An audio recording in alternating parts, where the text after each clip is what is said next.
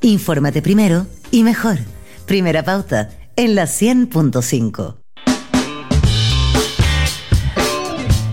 8.19 de la mañana y sí, Gerardo Gómez. Ya está con nosotros nuestro panel de jueves. Uno de nuestros paneles favoritos. Siempre decimos a todos los tenemos mucho cariño. A todos le dicen lo mismo. Es que sí, ah, porque es cariño, es cariño eterno. Sí, soy yo, cariñosa. Ya, tenemos listos aquí a Gonzalo Cordero, abogado y columnista, y don Carlos Ominami, director de Che21. ¿Cómo les va? Muy buen día. Hola, muy buenos días. Muy bien. Encantado de estar con nuestros periodistas favoritos. Ay, lindo, ¿viste? Yo sabía. Esto, Ese es el cariño de la cuarta región, para que lo sepan ustedes. Para que lo sepan ustedes. Exactamente. Em, También se lo digo a todos los periodistas. a ver, ¿partimos por seguridad o partimos porque nos están quedando pocos días hacia plebiscito? Partamos por plebiscito y así después nos metemos en seguridad más de fondo, que probablemente es el tema que nos convoca. Nos quedan. Eh, Cada dos semanas dos semanas, menos de dos semanas para el plebiscito. Diez días o algo así. Se está, mm, las, franjas se están poniendo duras, yo encuentro, en general, los, mensajes, pero después uno ve la encuesta que tiré ayer y en realidad no es la mayoría de la ciudadana la que se está informando por la franja. Entonces, es raro este doble, este doble juego, ¿no? ¿Cómo lo ven, Gonzalo? A ver, el principal problema que ha tenido este plebiscito eh, y, por lo tanto que ha tenido el proceso constituyente es que progresivamente se ha generado un desinterés de la gente muy grande. Ah, entonces, em, eh, al final yo creo que de alguna manera hubo, y esto muestra que hubo, digamos, un, em, un diagnóstico equivocado del sistema político en su momento pero eso ya es leche derramada. Eh, pero e, ese diagnóstico equivocado ahora lo estamos viendo expresado en que la gente no tiene interés en, el, plebiscito, por lo tanto en una nueva constitución, ni cree que en una nueva constitución esté la solución efectivamente de los principales problemas que, que ellos sufren.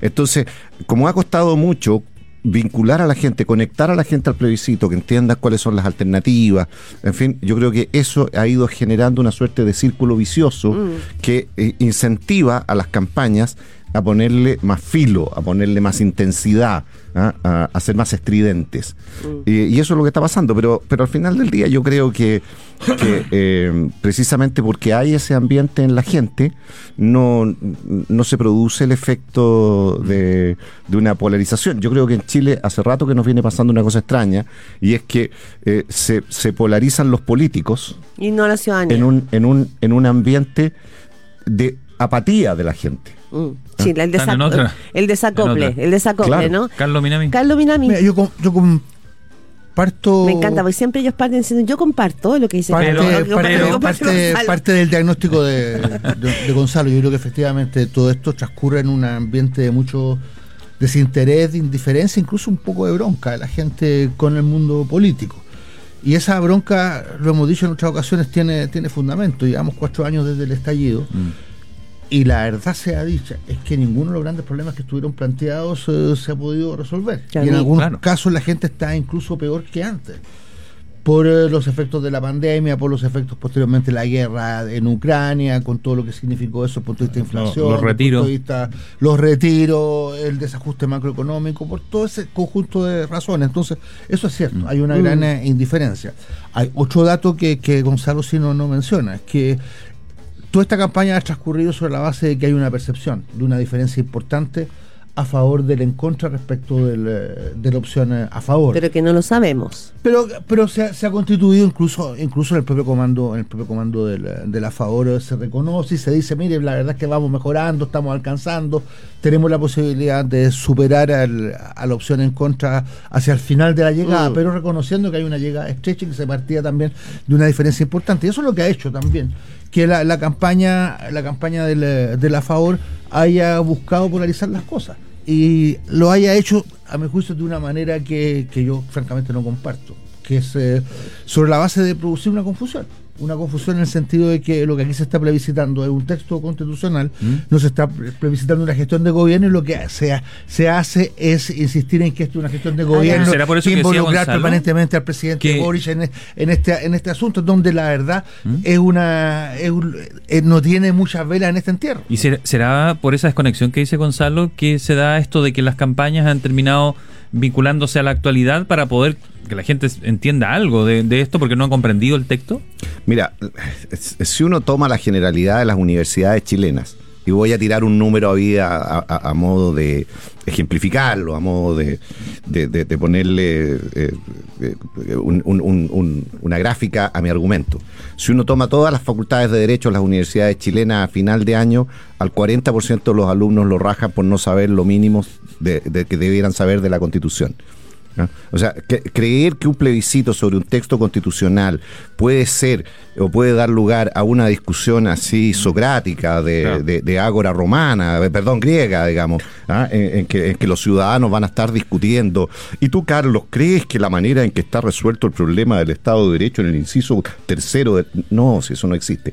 Un plebiscito, un plebiscito sobre un nuevo texto constitucional es inevitable que, que se transforme en un plebiscito eh, en que se contrastan los que están políticamente en un lado y los que están políticamente en el otro.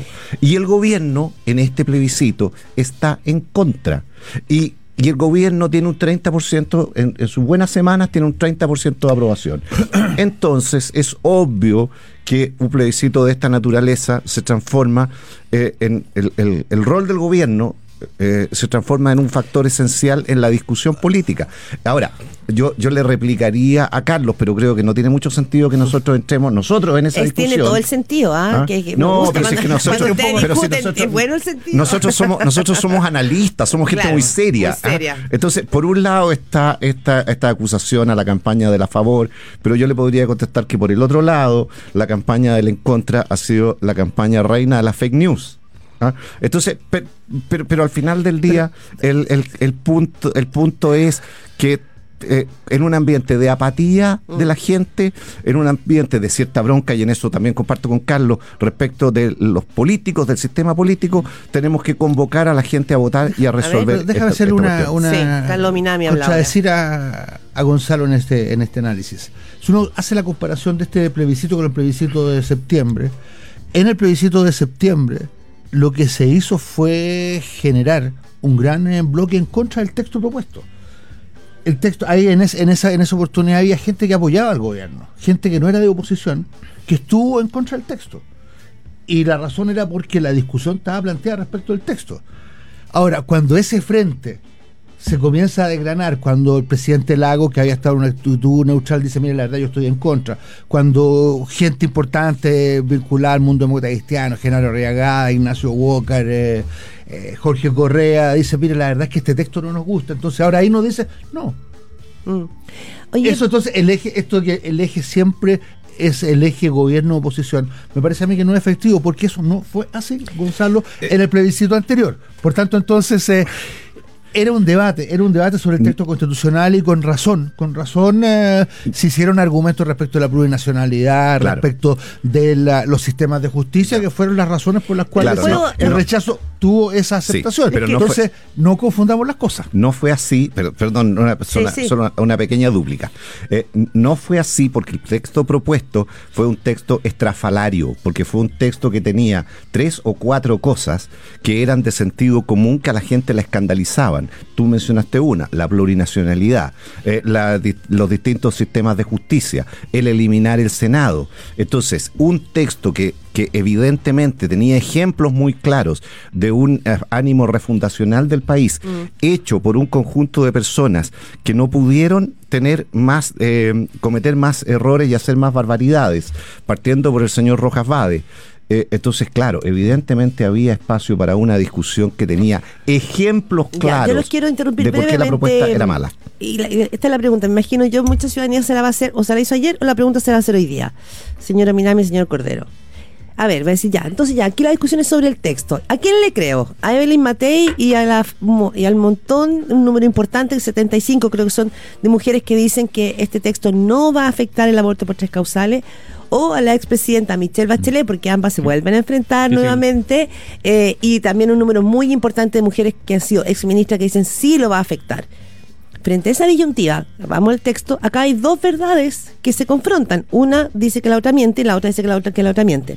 Digo, no respecto de Michelle Bachelet y Valentina, sino que la- en los argumentos. Entonces la ciudadanía yo creo que tampoco entiende.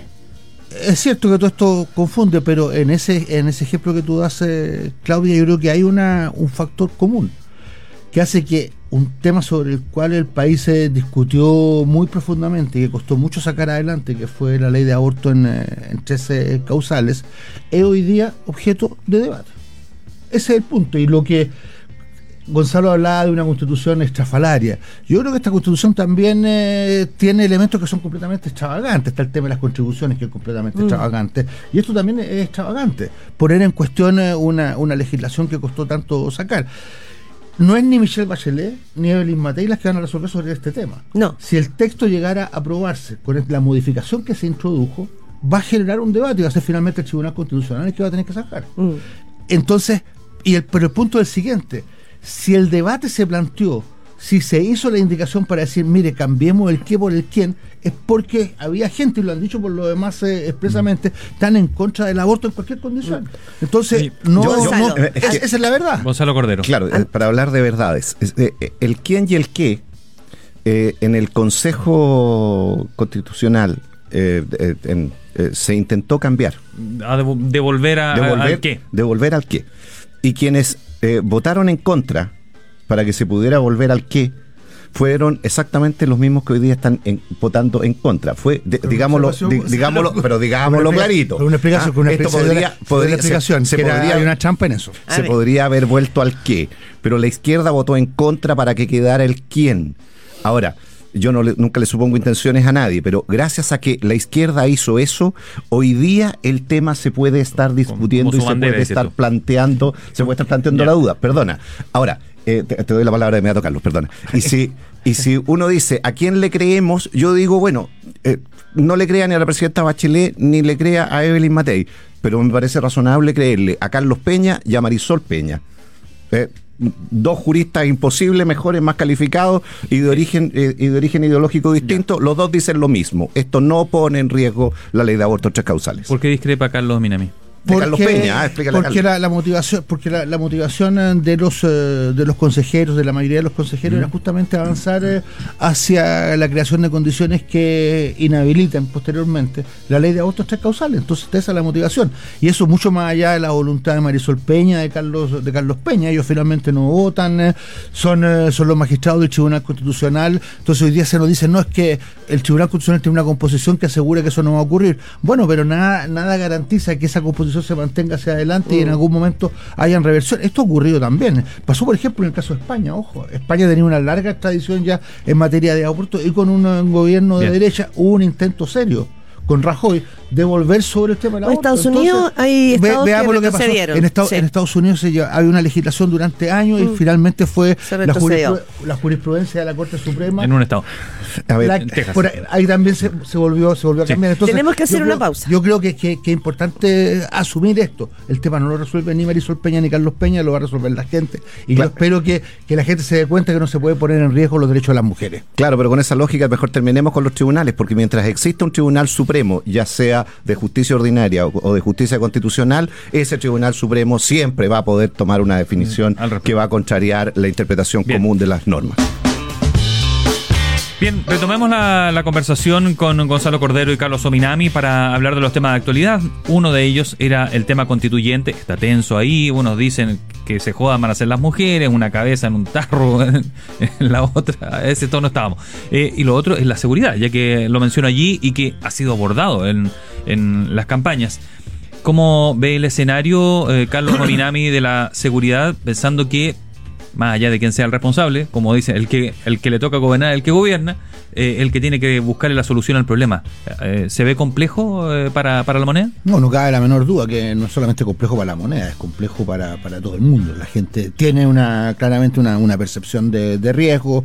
La, la encuesta reciente mostró que es del orden del 90%, 90. es decir, 9 cada 10 personas sienten que algo les puede pasar, independientemente de que no le haya pasado. El, el índice de, de victimización es bastante más, más bajo, está incluso por debajo que lo que era antes de la, de la pandemia, pero eso poco importa porque la sensación de la gente Subió los es de- delitos es de violentos una sensación de inseguridad y muy vinculado con el aumento de los delitos violentos, con eh, el hecho de que hay una suerte de, de ofensiva del crimen organizado, de eso no cabe la menor eh, duda. y- y lo que ha salido en la frente, mesa ahora. ¿no? frente, frente a eso, yo siento, lo, lo, lo digo aquí no porque tengo una, una posición eh, favorable al, al gobierno, creo que creo que la ministra Toa ha hecho un tremendo esfuerzo. Yo tengo aquí el listado, el, el fast track. Lo, lo trae ahí. El fast track que se, viendo. que se combina los 31, 31 proyectos eh, de ley.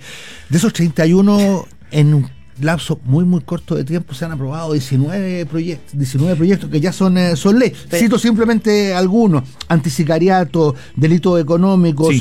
contrabando, eh, sanciona, sanciona los daños de los medios de transporte, mayores exigencias para la libertad condicional y así, varios eh, otros. Entonces, yo creo que de todas maneras faltan cosas. ¿Será que tendrá que trabajar la sensación de. Pero con Exactamente, pero déjame decir, pero ¿Eh? para terminar, ¿Sí? creo que falta el Ministerio el Ministerio de Seguridad, ¿Seguridad? ¿Mm? un, un minis- un ministro o ministra que esté claramente concentrado puramente en ese tema. Ya tiene nombre hay un tema, hay un tema de reforma de las policías, de darle más eh, recursos eh, y más facultades también a las policías. Y yo creo que también hay que ver, está planteado, los alcaldes han planteado con mucha fuerza, el gobernador eh, de la región metropolitana, Claudio Rego, también ha planteado el tema del estado de excepción. Yo creo que hay que ver, hay que ver Mm. sin ningún tipo de, de visión ideológica cuáles son aquellas cosas que pueden más servir. Sí, la pre- una presencia policial, eh, una presencia militar en, alguna, en algunas comunas ejerce un efecto disuasivo respecto a la delincuencia. Bueno, vamos hacia allá.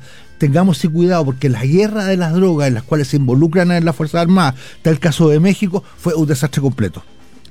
Gonzalo, Gonzalo Cordero. Cordero. A ver, hay tanto que decir en esto. La primera cosa, yo creo que eh, cuando, cuando Carlos hace el, muestra el listado ahí de, yo pensaba que era una boleta del supermercado, pero eh, el- este listado de este, este listado de proyectos de ley, claro, uno no puede dejar de recordar que en el gobierno pasado quienes hoy día son gobierno, votaron en contra de todas y cada una de las iniciativas que permitían combatir de manera más eficiente la delincuencia. ¿Por qué? Porque fue una oposición total y completamente, a mi juicio, desleal. Desleal no al gobierno Piñera, desleal a la democracia. ¿ah? Y, y por lo tanto, claro, hoy día este gobierno, tarde, para efectos de cómo ha ido avanzando este problema, puede sacar estos proyectos de ley porque la oposición actual no, se, no le vota todo en contra. ¿ah? Entonces, primera cosa, aquí habría que, cu- cuando se hace este listado, dice, mire, nosotros hemos sacado todos estos proyectos de ley. Claro, porque ustedes tienen hoy día una oposición que no es no hace oposición como hicieron ustedes. Me refiero al Frente Amplio, ah, no, a Carlos.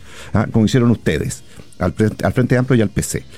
Eh, después hay una segunda cosa. Yo creo que Chile tiene hoy día dos problemas estructurales que son muy, muy, muy complejos, graves y que ningún gobierno las va a resolver de un día para otro, que son el tema del estancamiento económico y el problema de la delincuencia. Y creo que los dos están muy vinculados porque sin crecimiento económico, y ese es un acuerdo que tenemos con Carlos nosotros aquí, sin crecimiento económico no van a haber recursos para resolver. Lo que dice Ni- el gobierno cuando dice que el pacto fiscal. eh, el- lo que dice el el gobierno, gobierno es dice que el pacto fiscal es, es necesario para poder Claro. tener recursos para la seguridad, Claro, ¿no? claro. o sea, ¿estás de acuerdo con exact- eso? No, exactamente esa es, exactamente esa es mi diferencia de fondo.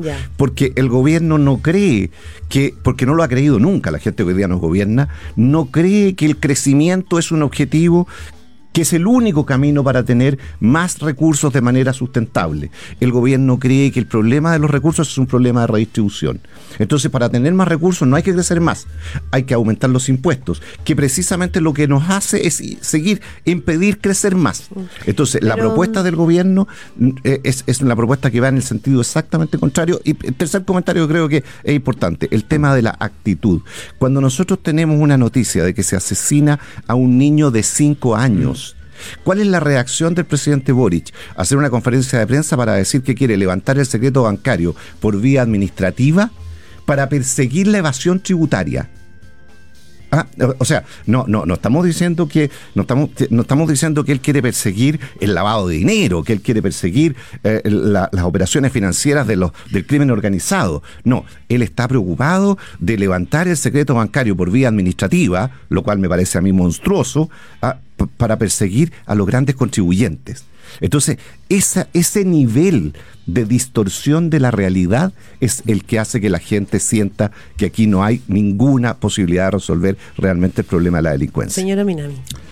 Mira, yo creo que hay muchas cosas que hacer en materia de, de seguridad. Yo plantea tema de revisar si la, la, utilización de los estados de excepción o algún tipo de estado de excepción eh, ayuda por la vía de que la presencia militar pueda ser eh, disuasiva para la delincuencia. Hay que ver. Yo no estoy seguro que eso que eso ocurra, pero me parece a mí que habría que verlo de manera completamente pragmática y desideologizada. Yo lo reporté, Creo que también, perdona, yo lo reporté en Interior hace como dos semanas y decían que según los datos pragmáticos no tenían, eh, no, no, no, no eran eficientes, no, hay, no hay evidencia de que ayude.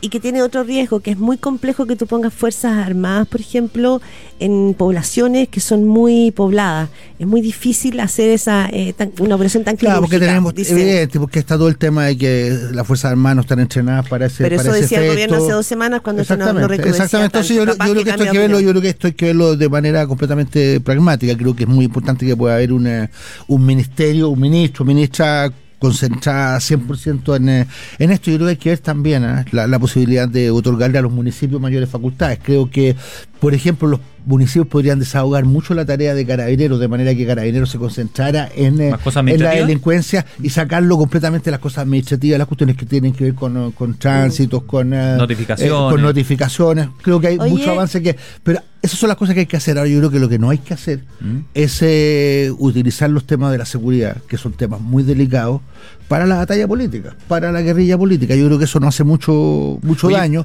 creo que creo que fue una muy mala fue una muy mala decisión en la que tomó la oposición en su momento cuando se retiró de esta mesa de seguridad.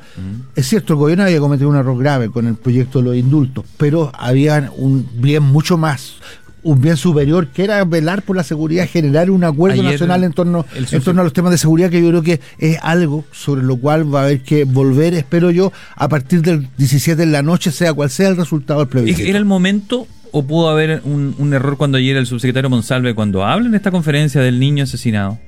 Y dice que la policía tiene que tener más atribuciones. Dice que para que tener más atribuciones tiene que tener más plata y para tener más plata tienen que aprobarse el pacto fiscal. Eh, no sé si Mira, Gonzalo, déjame un, comentario respecto a lo que decía Gonzalo. Yo creo que estamos totalmente de acuerdo de que aquí sin crecimiento las cosas no funcionan y que no hay mejor eh, finalmente política desde el punto de vista fiscal que el, crecimiento es una buena política fiscal porque genera aumentos de, de aumentos de la recaudación. Pero eso no es lo único, Gonzalo. O sea, esto tiene que, hay que caminar eh, con dos patas, no solamente en una. Una pata del crecimiento y otra pata también es la redistribución. Si no volvemos, esto fue una vieja discusión que yo considero que ya está saldada que fue la discusión que tuvimos en los tiempos de dictadura con, eh, con, eh, con, los Chicago, con, eh, con Vigi, en donde lo que funcionaba era la famosa teoría del chorreo. Oiga, que crees que la torta crezca porque así se derrama. Eso no, la torta derrama poco y si no hay un, un esfuerzo deliberado de distribución, el crecimiento puede concentrarse y no generar efectos para el conjunto de la población. Hay que caminar sobre las dos patas crecimiento y distribución simultáneamente. una, una pregunta para lo estaba mirando Emol en este minuto. Nuevo homicidio en pleno centro de Viña del Mar, a las 8.05. Eh, hayan cuerpo con lesiones por arma cortante. Estudiantes apuñaladas a las afueras del campus lo contado en la Universidad Católica en Providencia. La joven sufrió una lesión en uno de sus pulmones eh, para robar la especie. ¿Qué quiero decir? ¿Qué quiero preguntar con esto? Que nosotros como periodistas todos los días en las noticias tenemos que hacer este, este recuento eh, y que, mm, lo decía creo el subsecretario Manuel Monsalve, antes hablábamos de que te asaltaban para quitarte un bien. Hoy día te asaltan y te pueden quitar la vida, eh, que ese es finalmente el gran punto. Mi tema aquí es, ¿qué pasa cuando el gobierno podrá tener todas estas leyes del fast track aprobado, pero para la ciudadanía la agenda legislativa no le hace un sentido cuando siente que en el cotidiano está pasando esto? Y ahí los alcaldes pareciera, y veo que la alcaldesa de Las Condes también se, está uniendo quizá al estado a un estado de alerta comunal, el gobierno no puede quedar finalmente como un poco... Eh, arrinconado y que sean los alcaldes los que tomen el protagonismo, por más que a lo mejor no sea todo lo eficiente, pero que para la ciudadanía decir, bueno, aquí alguien, hay alguien que, me, que me, va a cuidar o eh, porque a lo mejor poner todos los huevos en la agenda legislativa no, no le está haciendo sentido a la ciudadanía, Gonzalo. ¿Cómo, ¿Cómo lo ves tú ahí? Claro, yo creo que el gobierno tiene el problema de que en esta materia pierde, tiene completamente perdido el liderazgo y tiene completamente perdida la credibilidad. Entonces, los alcaldes le empiezan a pasar por el lado con, un problema eh, desde el punto de vista institucional que a mi juicio también es malo, porque, porque como los alcaldes no tienen atribuciones, le empiezan a pasar por el lado al gobierno poniéndose creativo. Y en esa creatividad se empiezan a hacer cosas con las cuales yo en el de fondo Discrepa. estoy en desacuerdo, no me gustan. Que se organicen ¿Ah? vecinos, por ejemplo. O sea, eso lo encuentro horroroso. o que contraten como de Rodolfo Carter ex uniformados para que hagan batallones de protección o de seguridad. si los si las personas que se contratan son personas que se contratan para institucionalizarlas como funcionarios municipales cumpliendo el rol que la ley le entrega a los funcionarios municipales y lo que va a hacer la municipalidad es tener estos inspectores que andan en la calle. Más patrulla, van, van a tener más patrullaje. más más inspectores. Yo con eso no tengo problema. No creo que sea la solución de fondo pero es una manera de resolver eh, de, de- de ayudar en la crisis eh, pero eso es muy distinto que empezar a darle una forma de organización a los vecinos. A mí, en el problema de la solución de la delincuencia, no me gustan ni los civiles ni los militares. ¿Ah? Pero en un momento de crisis empiezan a pasar estas cosas. La gente empieza a pedir, empieza a pedir ante, ante la ansiedad, ante la angustia, empieza a pedir y se empiezan a tomar medidas de este tipo. Y creo que en eso lo importante es que no nos enfoquemos en, en- llevar la discusión hacia quienes están tratando de hacer cosas, aunque yo creo, eh, aunque yo crea que esas cosas son un error. Devolvamos la discusión a donde tiene que estar la discusión, en quienes tienen la atribución y el deber de tomar las medidas que sí funcionan. Carlos cerrar. Mira, estamos, estamos ya a 10 días de- del plebiscito. Los tiempos de campaña son siempre tiempos donde la polarización se, se profundiza, donde cada cual eh, trata de, de radicalizar muchas veces sus eh, posiciones. Yo lo que espero es que a partir del 17 de la noche, independientemente del resultado del plebiscito, se, se retome una capacidad de acuerdo en este país. Si no, la verdad es que aquí la, la clase política, independientemente del resultado del 17, va a quedar muy, muy al debe, muy, muy al debe. Y creo que la única manera de que tenga también la- su posibilidad de, de recuperarse es que muestre una capacidad de acuerdo que no ha tenido hasta, hasta ahora y que podamos enfrentar eh, los grandes temas de la inseguridad, los temas del desempleo, los temas de las deficiencias en la atención eh, de salud, que son las cosas que finalmente más preocupan a la población. Yo siento que ahí la verdad es que tenemos un tiempo corto para que el mundo político pueda retomar eh, confianza y generar también una sensación de mayor seguridad global, no solamente respecto a los temas de seguridad ciudadana, sino que seguridad económica, seguridad, seguridad social eh, difícil, para, para la población. Lo vamos a ver, ¿ah? Gonzalo Cordero, Carlos Minami, primero gracias por estar aquí este jueves como cada jueves, pero lo vamos a ver porque también uno ve eh, en el mundo que una vez que se instalan o se dan paso en torno a la disgregación o a la polarización o, al, o al- golpe político, es difícil retroceder. Eh, se instalan ciertas lógicas es que se fragmentan a veces lo- lo- los mundos políticos, pero lo vamos a dejar para una próxima conversación sobre polarización, fragmentación, que son temas que están dando vuelta también ahí. Sí, de seguro, después del plebiscito estaremos hablando de otros temas, ¿o ¿no? No, de todas maneras. Seguridad, se abren otros pacto escenarios. fiscal, Claro. pacto fiscal. Yo, yo creo que lo que yo llamaría polarización vertical es tanto más grave que la polarización horizontal. O sea, cuando la ciudadanía no se divide entre polos políticos de- ideológicos de izquierda y derecha, Sino como fue Chile de los lo- 60, lo- elite sino cuando, lo de abajo, cuando ¿no? se eh, divide exactamente entre élite y, y pueblo, digamos, y Claro. ciudadanía. Sí, ¿ah? que está en Y- curso, ah, pero está exactamente. desacoplado. Y La base del populismo, eso. Y la gente empieza a mirar a toda la dirigencia política, a toda, como una sola cosa detestable y que hay que reemplazar. Gonzalo Cordero, muy agradecido. Carlos Minami, siempre un placer tenerlos con nosotros. Buen, ¿ah? fin, buen fin de semana largo. Igualmente, pues, Igualmente. muy bien. Cuídense mucho.